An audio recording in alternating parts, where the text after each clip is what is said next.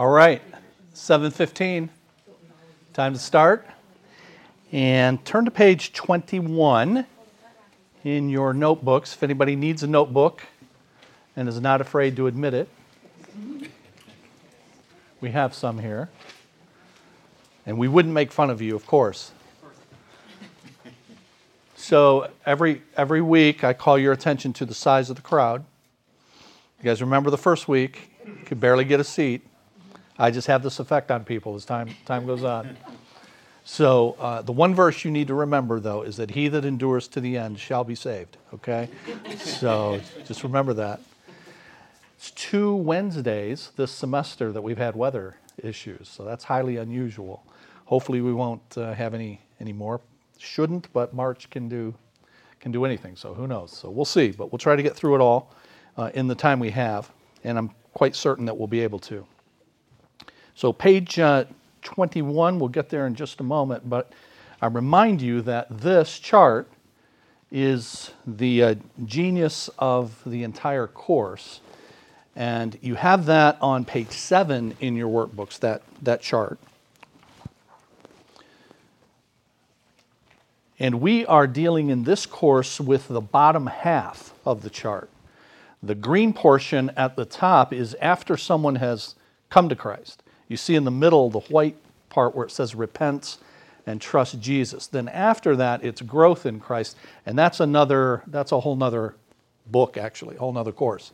Um, they have some of that in here, but we're not at the end, but we're not covering that. So we're dealing with the bottom portion, and that bottom portion, I remind you, in the middle, uh, uh, vertically, in the middle, you see at the very bottom it says tilling evangelism, and then planting, and then, then reaping. And those are the three stages that you go through with somebody you're tilling, you're planting, you're reaping. And you see the different things that you do in those, in those three. You're challenging a core worldview, uh, you're modeling love before them and praying for them, teaching gospel concepts when you're planting seed establishing the uniqueness of who Jesus is. And then you're hoping that you've got enough now for the person to approach uh, receiving Christ. And so you clarify uh, what you've talked about, any questions that, that they might have. You personalize it, saying, This is for you, you need this. And then you seek to persuade to say, You should trust, you should trust Christ. That's the reaping part. So it's, it's those three but as you go ascend upward, starting down at the bottom, you know, you need to spend enough time to help somebody achieve understanding. And they may be uh, down at the very bottom when you first uh, are talking with them. Um, they simply are, as a human being, born with a God consciousness. We're made in the image of God, and so everyone is aware uh, that they are a creature of a, a creator but they're born with this God vacuum. We're separated from, from God because of, of sin. Uh, they may be aware of a higher power, and then on it, on it goes. So you may meet somebody who has all of that down. And by the time you're talking to them, they're at minus six or they're at minus five. So you're trying to speak with them and determine where is this person in order to determine what it is I need to further explain for their understanding, to move them further up, up the scale. So your role is in the middle there till, plant, reap. Uh, their spiritual responses are over on the far, far left. And then all the while, of course, God is active with all of this. And uh, it is God who then is using what you're doing with your tilling and planting uh, to bring it to a point of, of reaping. God gives spiritual life to the person and you see that blue arrow on the right. God gives general and special revelation. General revelation is what I said about people just by nature, as creatures made in the image of God, they have a God awareness. And so you can appeal to that uh, with them. And then special revelation is God's truth as found in, in Scripture. God provides that. We give that to people. And then as we do that, we ask God to do that next thing, going upward, conviction, so that the person sees that this is something I don't have, it's something that I need And then lastly, God imparts spiritual life. That's what regeneration is. Okay, so I just remind you of that. That's what this is about. And we're trying to determine where somebody is in order to most effectively help them uh, move, move along. So, page 21. We left off around here two weeks ago, anyway. I know we had discussed the top of page 21 uh, how our area here in southeast Michigan you know, what kinds of worldviews are representative uh, and really dominant. And we had a number of answers to that, if you recall. And I gave a handout that goes through a bunch of isms, a bunch of worldviews. Uh, so somebody who wasn't here two weeks ago asked me for that, and I gave it to them. If any of you don't have that, I have copies of it up here. So when you leave, if you want one, uh, happy to uh, happy to get it to you. But it goes through all of these and gives you an idea of what they believe and how you can address some of what they believe from a biblical standpoint. So then on page 22, page 22, worldview noise and false beliefs that people have. You see the guy with the Bible there, he's trying to communicate truth, but depending on somebody's worldview, they're static between what it is we're trying to get to them and how they understand it. And so spending time and patiently moving them up the uh, vertical scale is how you'll eliminate, reduce this noise between the biblical worldview and, and their worldview. So, middle of that page, page 22, the greatest worldview noise problem is not what people do not know, but the untrue things they believe they know. They're false beliefs. So you do with this bottom right hand uh, portion a couple of things. You see it's uh, going across the page 0 to 10. On that scale, how clearly and how completely do they understand each of these gospel concepts? So you could go through, we're not going to do that. But you could go through, and I encourage you to do that, and just think about an average person that you know, that you run into, a coworker, neighbor, family member who's not a Christian, and where are they? What's their understanding from zero to 10 of each of these eight gospel concepts? And then, second, identify the common false beliefs of these people as compared to these eight essential gospel concepts. So that would be you know, what is their dominant worldview? And then use that handout that I gave you to try to determine what they believe about God. What do they believe about sin? What do they believe about death? And all of the eight things that are listed there. Now, I just want to add one thing to those, to those eight. And that is, you see uh, that you start with God, humanity, sin, death, Christ, cross, faith, and life. And the one that gets left out very often, uh, that I may have mentioned two weeks ago, is, is the life of Christ.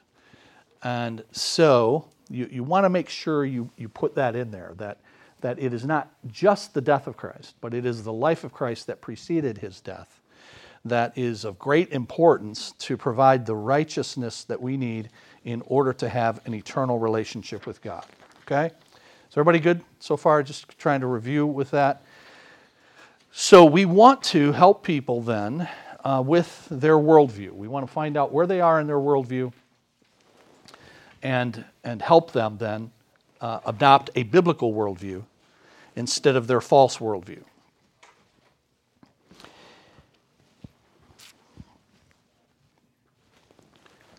So, top of page 23.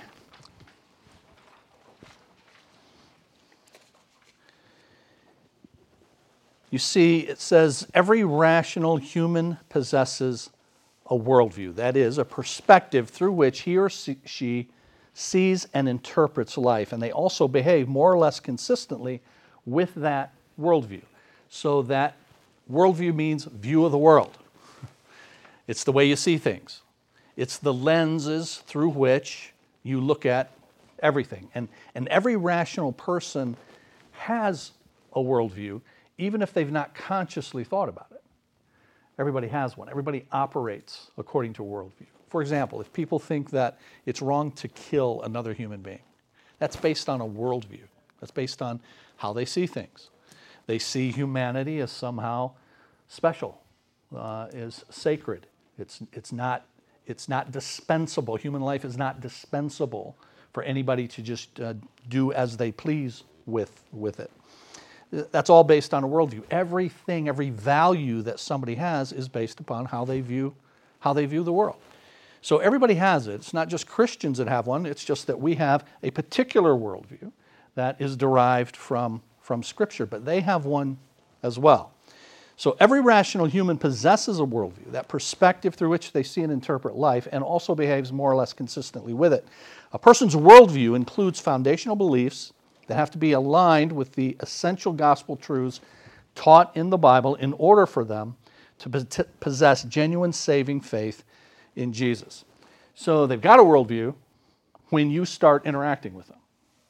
You want to determine what that is so that then you can help them correct errors in their worldview to align it with the worldview of, of the Bible. When a person chooses, that next paragraph, to trust, that is, place their faith in Jesus alone for salvation, he or she has simultaneously made a core worldview change and so abandons the hope that was based upon previous false beliefs. So maybe someone believes, you know, that, that science is going to save humanity. That's part of their, their worldview. Well, when they become a Christian, they, they come to realize that it's God who's going to do that. And in particular, it's Christ who is, who is going to do that. It's not some humanistic mechanism that if we're going to be saved, that's going to do that. So they abandon that and they replace it with components of a biblical worldview. Now, when somebody does that, when they have a world, core worldview change, and they abandon some previous false belief, and they replace it with biblical true belief, there's a word for that in the Bible. It's called repentance. And you see it in that last sentence. This core worldview change is repentance. The Greek word is metanoia, and that's two, that's a combination of two, a compound of two Greek words. Nous, that means mind, and meta, which means transform or change. And that's why we say repentance is a change of mind. Meta, metanoia means a change of mind. So the person has changed their mind, changed the way they think about some core worldview uh, components or multiple worldview components. So, so far in those two paragraphs, you've got three very important definitions. You got a definition in that first paragraph of what a worldview is.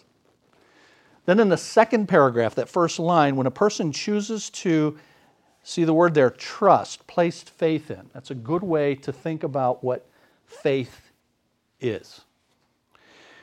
I've, t- I've told you that faith in the New Testament is a synonym, it's interchangeable for belief. So there's faith and belief, faith slash belief, but a way to summarize that is, is trust. What do you trust in? More specifically, from a Christian standpoint, who do you trust in? And again, Christian worldview, we want them to trust in Christ. And so they, they believe, they place their faith in Christ. So, a definition of what a worldview is, a definition of what faith or belief is, it's, it can be summarized as trust. And then a definition of repentance as well, which is a change of a core worldview component. Now, before we move on, notice, please, that repentance is not penance. You guys familiar with the word penance? If you have any Roman Catholic background, then you'll be, you'll be familiar with penance. So the idea of penance is you sin, you go to the priest in confession. Uh, the priest then, you say, Forgive me, Father, for I have sinned. And you confess your, your sin. And then the priest then gives you uh, something to do for penance to, to make up for, to pay for the sin that you, you committed. And so that's, that's what penance is. And sometimes people get that, that mixed up with repentance.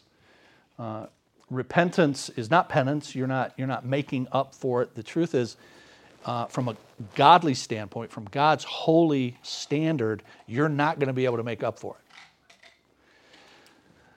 Uh, only Christ could pay for your sin, all of it. And to think that there's anything you could do to atone in some way uh, for your sin is to devalue what Christ has done on the cross. So it's very important to understand that we don't do penance in order to, to pay for our, our sin. But a lot of people think that, and it's, it's always involved in works religion. Religion that says you have a relationship with God by virtue of what you do. And so the religion, whatever name is put on it, so I'm not just picking on Roman Catholicism, but that could be any works uh, religion, even with a, a Christian name attached to it. I mean, Roman Catholicism is part of the Christian religion, broadly considered, but it's works oriented, very heavily works oriented. But my Pentecostal church that I grew up in was heavily works oriented as, as well. And so there are lots, there are lots of them. Biblical Christianity is not based upon works.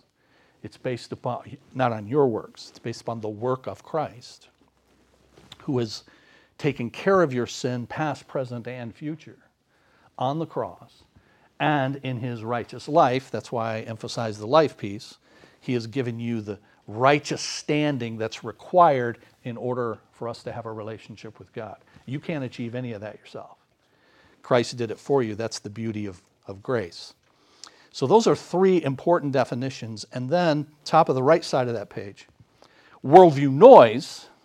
Here's a fourth definition then is the effect of the unbiblical elements in an unbeliever's world, worldview belief system that one confuses understanding of these essential gospel truths and or that predispose them to reject the gospel. And so early in the process of personal evangelism, it's important to know what the person to whom you are witnessing believes about the core issues of life. So how do we how do we do that? We're going to talk about that next then. Now, before we do, in your workbook, remember I told you that there are some pages toward the back that, are, that start with the letter S? There's a bunch of them. So S 1, S 2, and so on. So if you go to the S section, and there's S6, and S6 through 12, is actually a pretty good, pretty helpful. Yeah, so you guys see, you, you there? You guys see it? It's almost to the very back. And down at the bottom, instead of a page 58 or 59, it says S dash 1. All right, S dash 6. And at the top of S dash 6, it says, What must I really do to be saved? and this goes on for seven pages to S dash 12. Now, we're not going to, to take time to go through that, but I point it out to you because it's actually pretty well done. Uh, and so it's worth your reading if you have time for you to understand you know what, what it is we're trying to get somebody to do when they trust christ uh, and there's lots of terminology that people use to do that accept jesus ask Jesus into your heart. There's all kinds of ways that, that we state this. So those seven pages are pretty comprehensive and they're, and they're pretty good. So I recommend them to you uh, for you to read. Because you do want to be careful about how you say to someone what it is you want them to do when you get to the reaping portion and you're persuading them that, hey, you should really trust Christ trusting Christ is a good, that's a good word to use. Um, but be careful, like, uh, like little kids. If you're talking to a child, they can be very literal. And if you say, ask Jesus into your heart, so this is a true story. Before we had children, uh, we used to have, Kim used to have her nieces spend the night with us sometimes. So we had her niece Katie over. Katie was like three or four. Katie couldn't sleep, so she got into bed with us. Since Katie couldn't sleep, we couldn't sleep either. And uh, Katie's just in between us, and she's just going 100 miles an hour. And I said, Katie, did you know you're a little chatterbox? And she said, My mom's a chatterbox. that would be Kim's sister, and she's right about that too. but then she just out of nowhere says, and she always did that little smack of the lips too. How does Jesus come into your heart? And then she says, You know what I think? I think he makes himself, and she did this with her hands, real little. and he comes inside you. And of course, I still remember that, and we crack up about it. But that's the way a kid thinks, right? And so if you say, ask Jesus into your heart, and you say that to a child, a child is very literal about that. So you want to you want to be careful to eliminate all kinds of worldview noise, including that. So those seven pages in the supplement section are, are helpful. All right, back to page 23 then. So, in order to get at the person's worldview and eliminate then as much worldview noise as we can, we want to peel the, the onion. And the folks that put this material together tell me that I'm supposed to run a Shrek video, I think. but I don't know. Can I run it? You do? Do you know how to run it? No, no, I, I know it was part of the movie. You do? All right. Yeah, I might not be able to do it. Let me see. Let me see. How's the thing go? Huh. Well, no. I don't know. I don't know how it operates. Say what?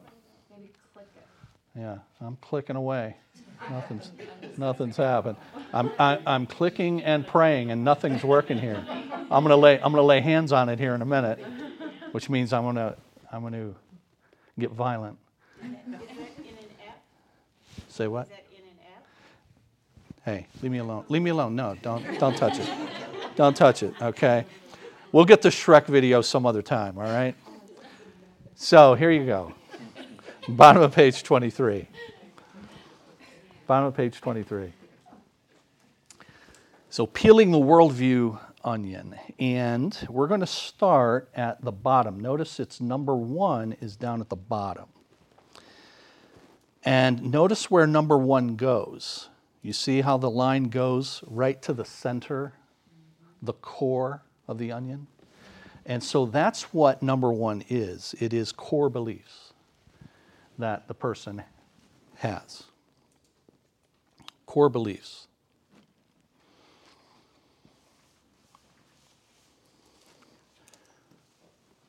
And these are, you see it, the, the bullet points right underneath it, initially influenced by culture, changed through crisis and or confrontation.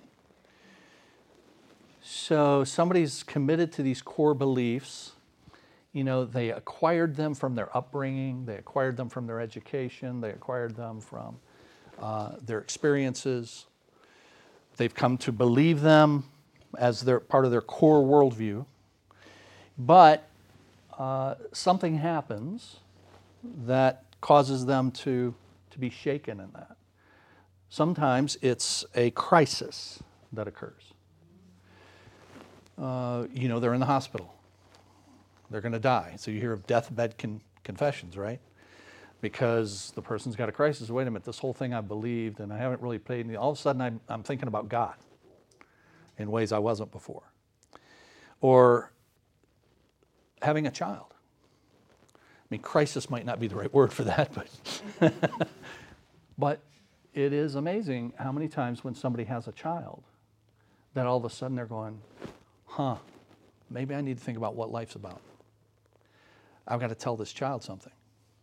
Sometimes it's the child who says, hey, where did God come from? And the parent goes, uh, ask your mom. ask your dad, right? They haven't, they haven't been thinking about themselves. They haven't been, you know, instructing the child in in uh, religion, haven't been taking them to church, and all of a sudden they think, boy, I need to do this. What am I going to tell this child about life? Right? So that's a, that's a, very, that's a very good thing. And that's a, a form of something has changed, or the confrontation. The confrontation is, that sounds like a hostile word. Confrontations can be friendly confrontations. But it's you getting to know them, but you're challenging their, their worldview. And so there's a confrontation between their false belief and, and the truth. But in order for them to repent and in order for them to trust Christ, there's going to need to be a change of the, the core beliefs. So we want to get to that core. But outside of the core is a bunch of other stuff. So, number, I already said that. Number two is internalized values. So, these are the things that are important to the person based upon those core beliefs. I mentioned that you know it's it's it's of value to a person that human life might be of, of value. But if somebody doesn't have a biblical worldview and they're just sort of making it up, then some human life might be valuable. But maybe not all human life, right? So life in the womb may not be valuable. So we may believe it's okay as part of our worldview, core beliefs, because my core beliefs are yeah, human life is valuable, but, but there are times where what's more valuable is my freedom. And so choice is more free is more important than life at certain points. But that's part of their core belief which issues then in these internalized values that the person has. And so they make choices based on that. Choices about how they're going to vote, choices about advocacy, what they're going to what they're going to say, what they're going to read, what they're going to advocate for, and how they're going to act behavioral patterns. So, all of this is, you know, the idea is you should see that behavior is external actions, but that's all based on internal stuff that's going on. That's all based on choices which are built on values, which are built on, on core beliefs. So, if that's all true, and it is, then we don't want to see someone simply change their behavior, do we? Isn't it, is it true that you could have someone change behavioral patterns without actually changing the root of what gave rise to those behavioral patterns? So if you're if you are in a if you are in a works oriented system, you can get people to do what they're supposed to do by scaring them. If you don't, you're going to go to hell if you don't do X. But see, we're not interested in the person just acting right. We want the person to believe right. We want the person to have a, an inward core change. That's what we're trying to get to. That then issues forth in a change in external behavior.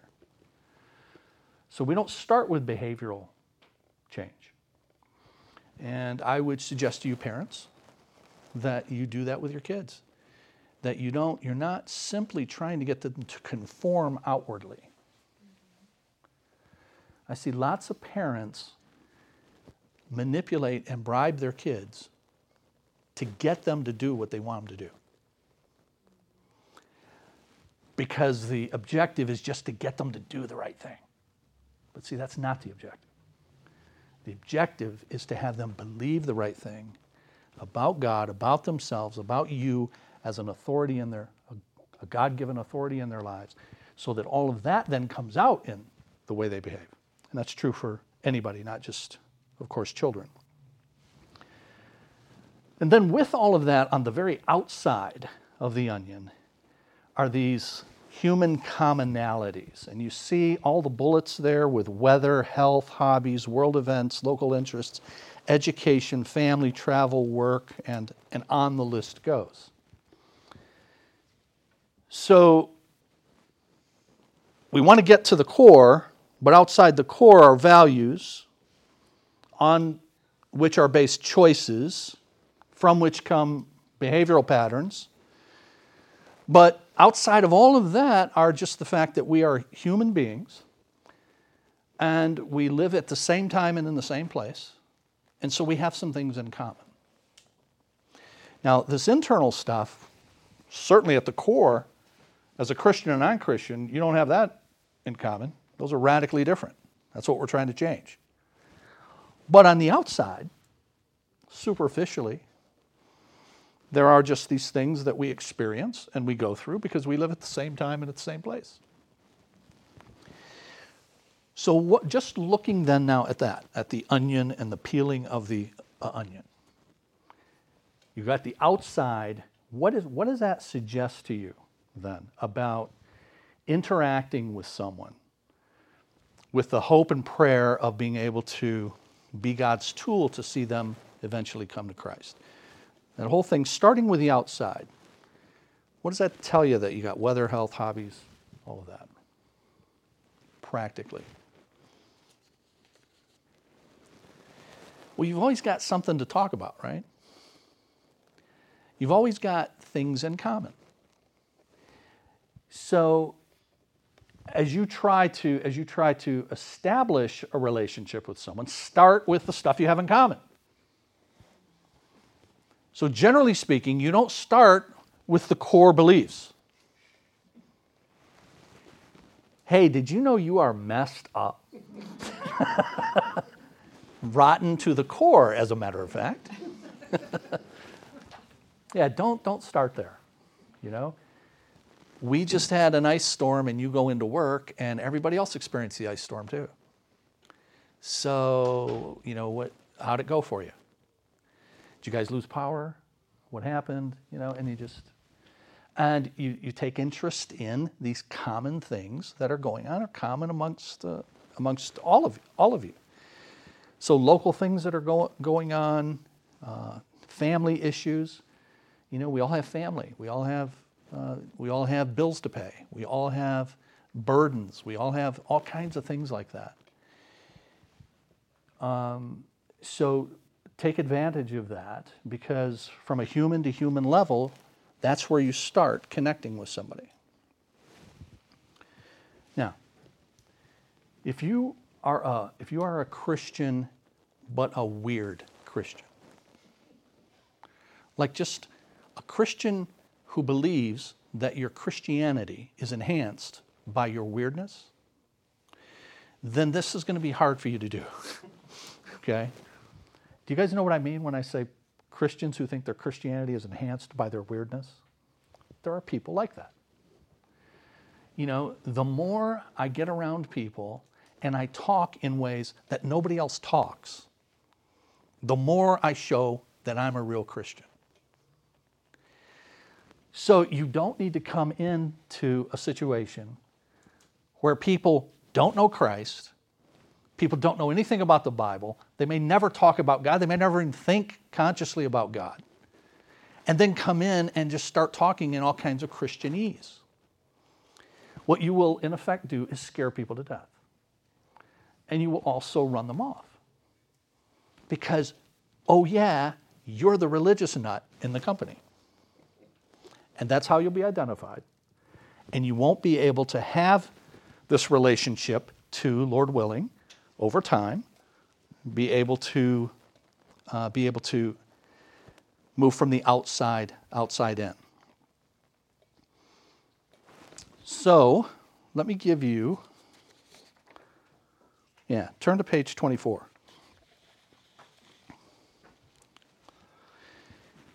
So, why do we peel the onion? Why do we peel worldview onions?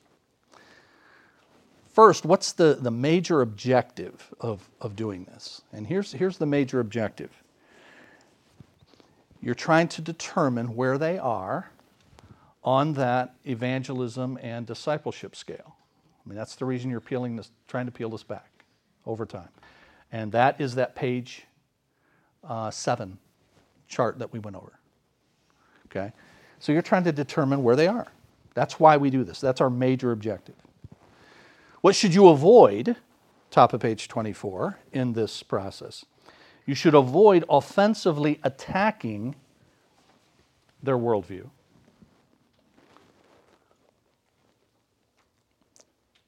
You should avoid unnecessary, unnecessary tense argumentation. So avoid attacking, avoid arguing. That's not what you're trying to do. You're trying to befriend. And you start with we're both humans, we both live in a fallen world, we both experience life, the good, the bad, and the ugly, and so we, we start there. And hopefully, over time, they get the idea that you're a regular person. And they start to enjoy conversation with you. You're not assaulting them, you're not arguing with them, you're not attacking them.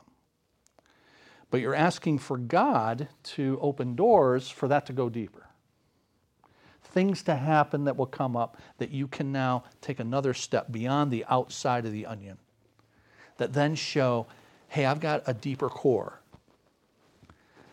And you just tell them what that core is, and then they see, without you even saying it, that it's different than theirs. So, ice storm. You know, so at the ice storm, like power was out for five days. By the way, mine was not out uh, at all. There's a rumor going around the church that I lost my power. I've had, I know, I've had several people say to me, "Hey, did you get your power back?" I go, "I never lost the power." I did say we lost internet. We did lose the internet, but we had electricity the whole time. But we got people in our churches. I mean, we got Pete and Betty Bellich. Many, many of you know them. Pete and Betty had an electrical surge go through their house. And so they're in a hotel, and it's going to take months for this thing to get all, all squared away. And we had people for days, and some of you may have had several days without, without power. All right, you go back to work. You know, so how'd that go? Wow, what about that, that ice storm? You know, were we without power? Or, and, and, and were you scared?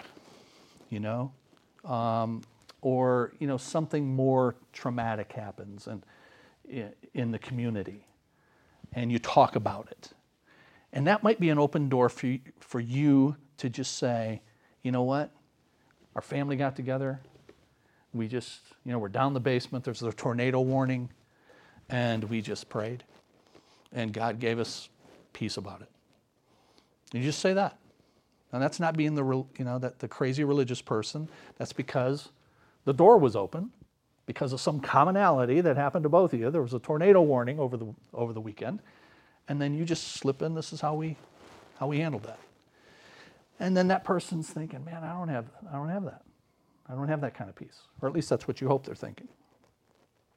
So it's it's that kind of an approach. You're not attacking you're not arguing. Look at page 24 the first uh, and and second so first first second third first thing you're trying to do is have these entry conversations human commonality topics. Look for entry points into deeper worldview layers. So, you know, the entry points are all just the weather, the hobbies, you know, all that sort of stuff.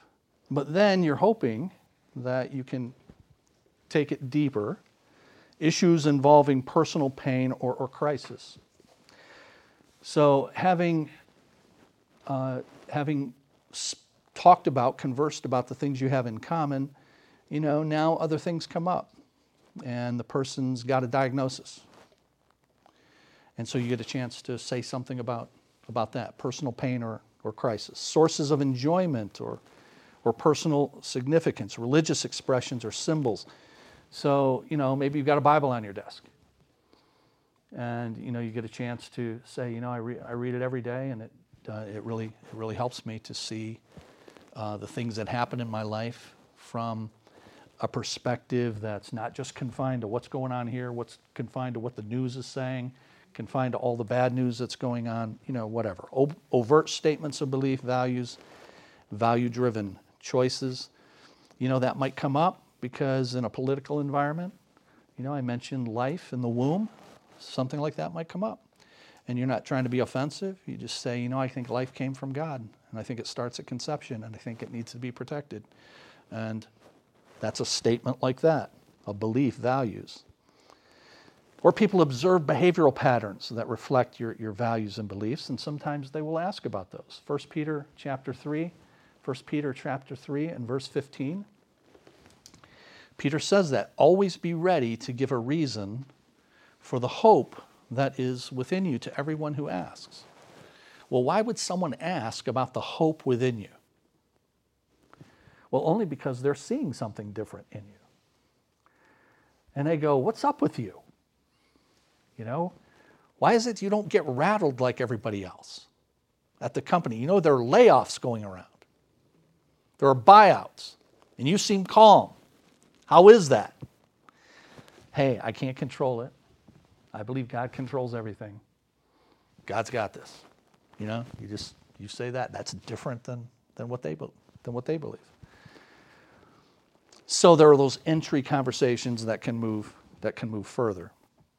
Second are investigative questions. So you're probing politely to discover core beliefs.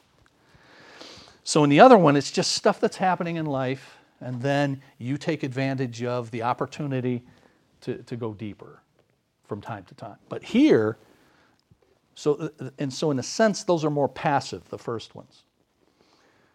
But the second ones here, these investigative questions, are more active. You're probing to discover core beliefs. And you can do that more deeply as trust is built. You do it without being judgmental or argumentative. So so hey, have you have we ever talked about uh, how you think the world, you know, came into existence, or, or or whether you believe in God, or have we ever talked about that? Like, no, this is after trust is built, and so you're probing to see see what they think. You back off if there's an overly oppositional issue that, that comes up that can get in the way of your relationship unnecessarily. So have you ever thought about how the world got here? How did this world get into such a mess? What do you think happens when a person dies? Have you ever read the Bible? What do you think about the Bible? Those are investigative questions. And then, Lord willing, over time you get a chance to get to conversion discussions. The conversion of core beliefs generally occurs during the presentation of the gospel as the weaknesses in an unbeliever's worldview are exposed to the appealing, exposed to the appealing truths of God's, God's Word. And so at that point now, you're talking the, the gospel to them. Hey, this is, this is life. This is real life. There is a God, and He made you. And you're responsible. We're all responsible to Him. We've all failed in that responsibility. It's called sin. Thankfully, God has made a way for us to have a relationship with Him despite the fact that we've all left Him. That way is through a person Jesus Christ and what he's done for us. God came to earth as a man to do for you what you couldn't do for yourself. He lived the life that you were supposed to live. He died the death that you deserve and I deserve.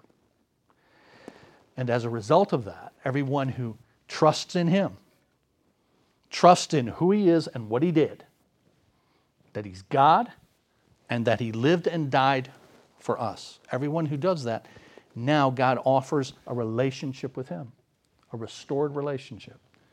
The Bible even uses the term adoption. You're brought into his family. And now that's why Jesus said, pray like this Our Father. And a lot of people are familiar with that, even if they're not familiar with the Bible. They're familiar with Our Father. I mean, they know when they were a kid, you know, the priest told them, you have to say five Our Fathers for penance. okay? Our Father, because we're in the, in the family of God. And it means, according to the Bible, that that relationship will never change, that you will have it forever for eternal life. So the wages of sin is death, but the gift of God is eternal life through our Lord Jesus Christ. You know, praise God to be able to get to a chance to do that, say that to, to somebody. But starting from the outside and you're, you're moving in. Okay? Now, you see at the bottom there, it says each person receives a card that names and describes a worldview to role play. But do you guys remember what I think about role playing in, and games? All right, so we're skipping all, all of that.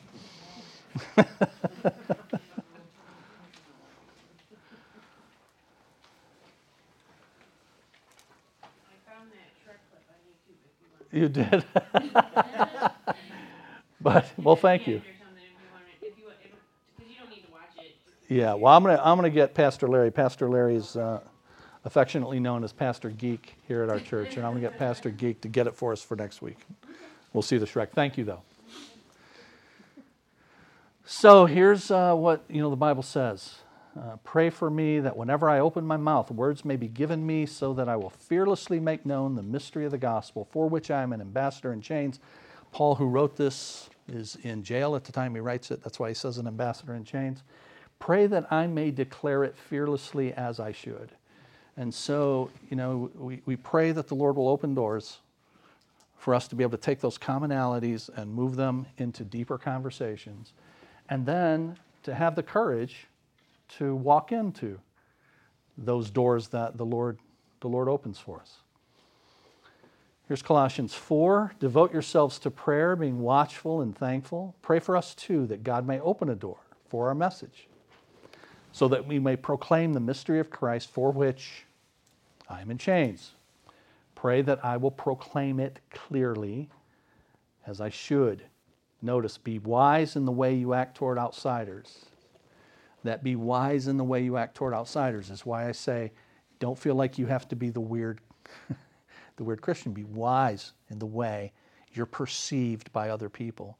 You don't want unnecessary things to get in the way of your relationship so that the door is closed for you to ever have influence on, on this person. And, and I would say that think about that for all kinds of stuff, guys and gals. Uh, think about that on social media and what you put out on social media. Think about that in terms of what you put out with regard to politics for the world to see. And you know who and what it is you support and how that's going to be interpreted by people who are not Christians. You know, so I've those of you that have been here know that over the last few years I've tried to get that across. Just stop doing that. Okay, stop putting stuff uh, unnecessarily out in front of our relationship with the people, the very people we're trying to reach. You know, a lot of people today think Christians don't like them because of the culture wars. You're on the wrong side of the culture war. You are they, you are them. There's us and there's you. And we don't like you. And we don't like what you've done to our country. And we're taking our country back. And if we have to take it back by force, we'll take it back by force. Got that? But I mean, Jesus loves you. right? I mean, this is what's happening. So be careful. Just look at the way Christians are being perceived today. And we're being perceived that way. So be wise. The Bible says be wise in the way you act toward outsiders. Okay? Make the most of every opportunity and let your conversation be always full of grace, seasoned with salt so that you may know how to answer everyone. The culture wars know nothing about a passage like that. And conversation that's full of grace, it's full of hostility, and us and us and them.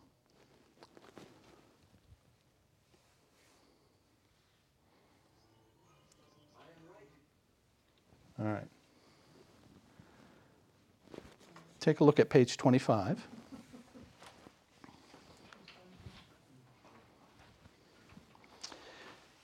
So, building redemptive relationships. You start with, at the top there, personal preparation. You see the folded hand, the praying hands there, so you pray. You know, Lord, help me to be alert. Help me to live in a way that's consistent with what you say in your word. Help me to be a friend to the people that you bring into my path. Help me to be a good coworker, good neighbor, show the character of Christ in the way I talk, in the way I act. Help me to do that. And to be alert to the opportunities that you present. So you prepare, you pray. And then you initiate number two on the right there. That's number two, you initiate conversation. But how do you initiate a conversation? You got the outside of the onion, you got the commonalities, right? So it's not generally that you're confronting somebody cold, but rather you're trying to build a relationship. One human being to another. Talk about the stuff we have in common. Then at the bottom there, number three, invest relationally. You know, so it starts with, with conversation about just the stuff we, we have in common. You know, maybe you go out to lunch together, maybe you go out to coffee, maybe you invite them over, but you're trying to deepen the relationship, show them that you love them. And remember, I said several weeks ago, let's suppose this person never comes to Jesus. You still love them. They're still a human being made in the image of God. They're not a scalp for you to, you know, say, I got another one. You know, you're not trying to keep tally. You're simply trying to be used of the Lord where He's where He's placed you. And so you love them, you genuinely love them, and you'll love them as long as God gives you the relationship. And then you proclaim, fourthly, on the left, patiently. The patiently part is, you know, I'm looking for these entry points. I'm, you know, putting it out there, praying that the Lord will move it deeper, cause them to have further questions that I can try to I can try to answer. So these are, you see at the top it says building redemptive relationships. So they're relationships for the purpose of God, we ask you to bring redemption, uh, to bring the payment. That's what redemption means the payment that Christ made for this person to them personally. Redemptive relationships. So, or you could call these grace and truth relationships. Grace and truth relationships, because you are trying to show the grace of God to them in the way you live before them, in the way you treat them, and you're trying to give truth. So you're not just giving truth and you're not just showing grace. You're doing both. Do you guys remember what the Bible says about Jesus? That he was full of grace and truth. And he wasn't 50% grace, 50% truth. Jesus was 100% grace and 100% truth. And that's what we want to, that's what we, by God's grace, want to be. So, uh, John 1. John 1.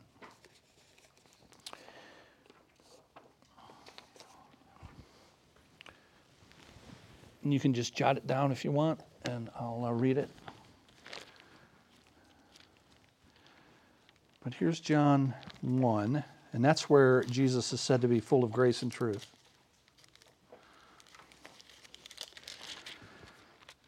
John 1:14 The word became flesh and made his dwelling among us.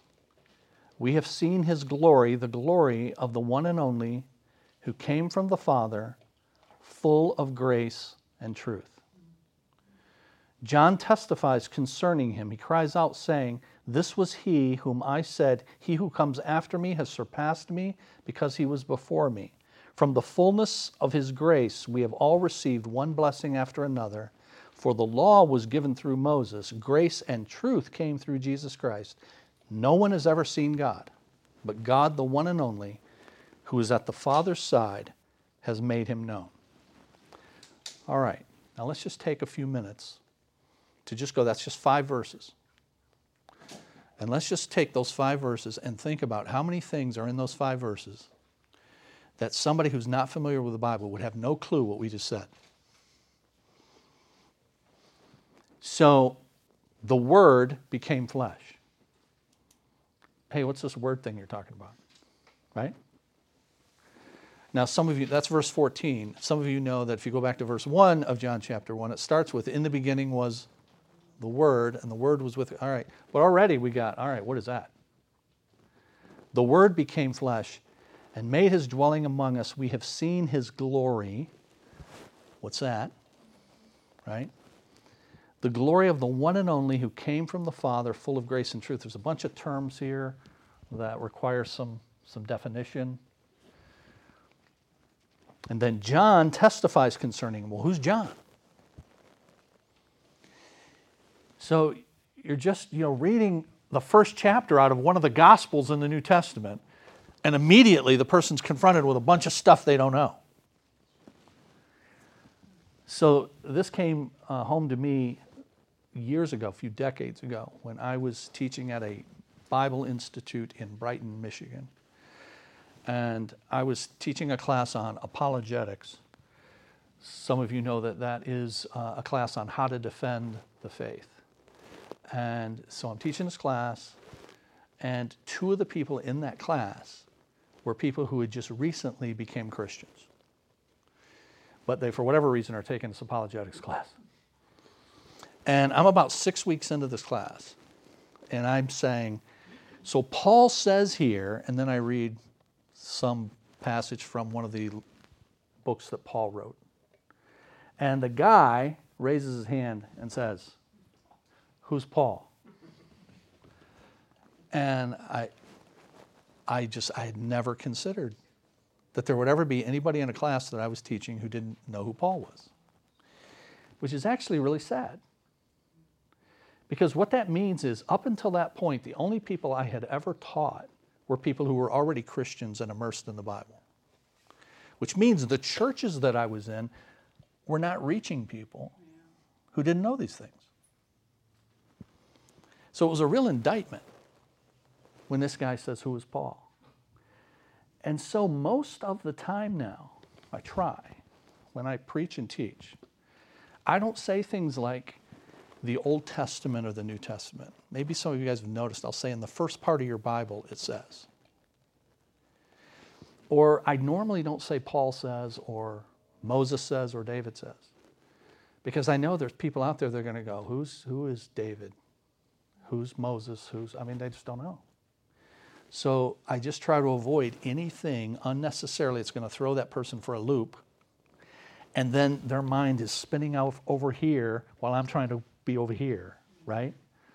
But I'm just telling you that to say that is part of the barrier that we're, we're faced with. And we need a way to overcome that barrier. Now, for several weeks going forward in this class, we're going to go through material that's designed to help us do that. Start at the beginning so that this person would end up knowing who John is and they would know something about the fact that the Bible predicted that there's going to be this one who comes. And then you come to the New Testament and he's come and all of that. But you start at the beginning and you, you move forward. So we're going to see how that happens. Look at page 26, if you would.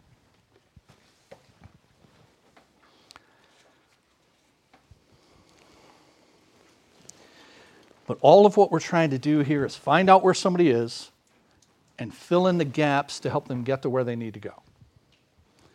So, eliminating the worldview noise and then seeing what is it is they don't understand about the gospel.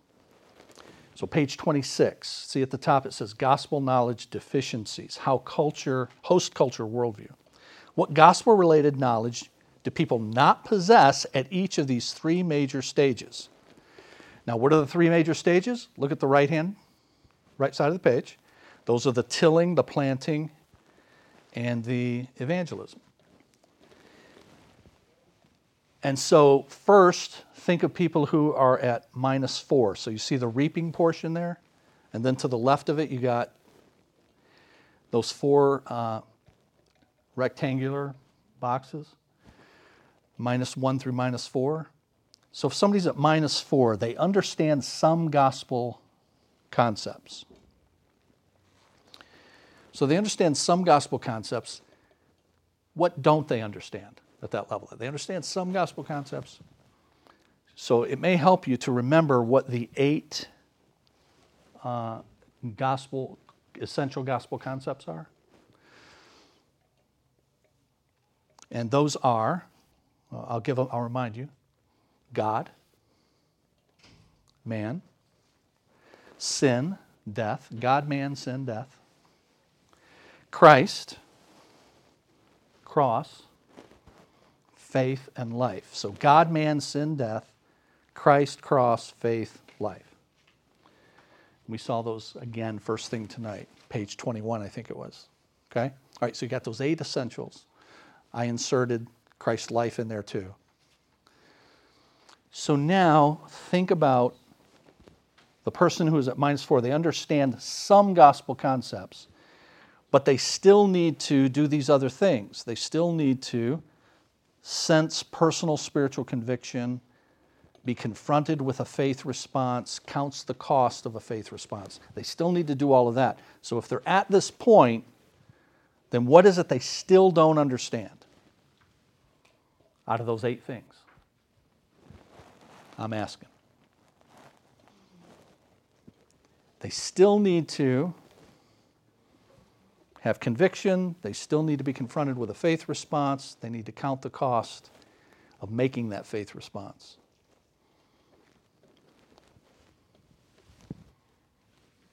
So you got those eight things. Of those eight, what don't they understand? Yet. Okay, they definitely don't understand number eight, life. And then there is the one before life is what?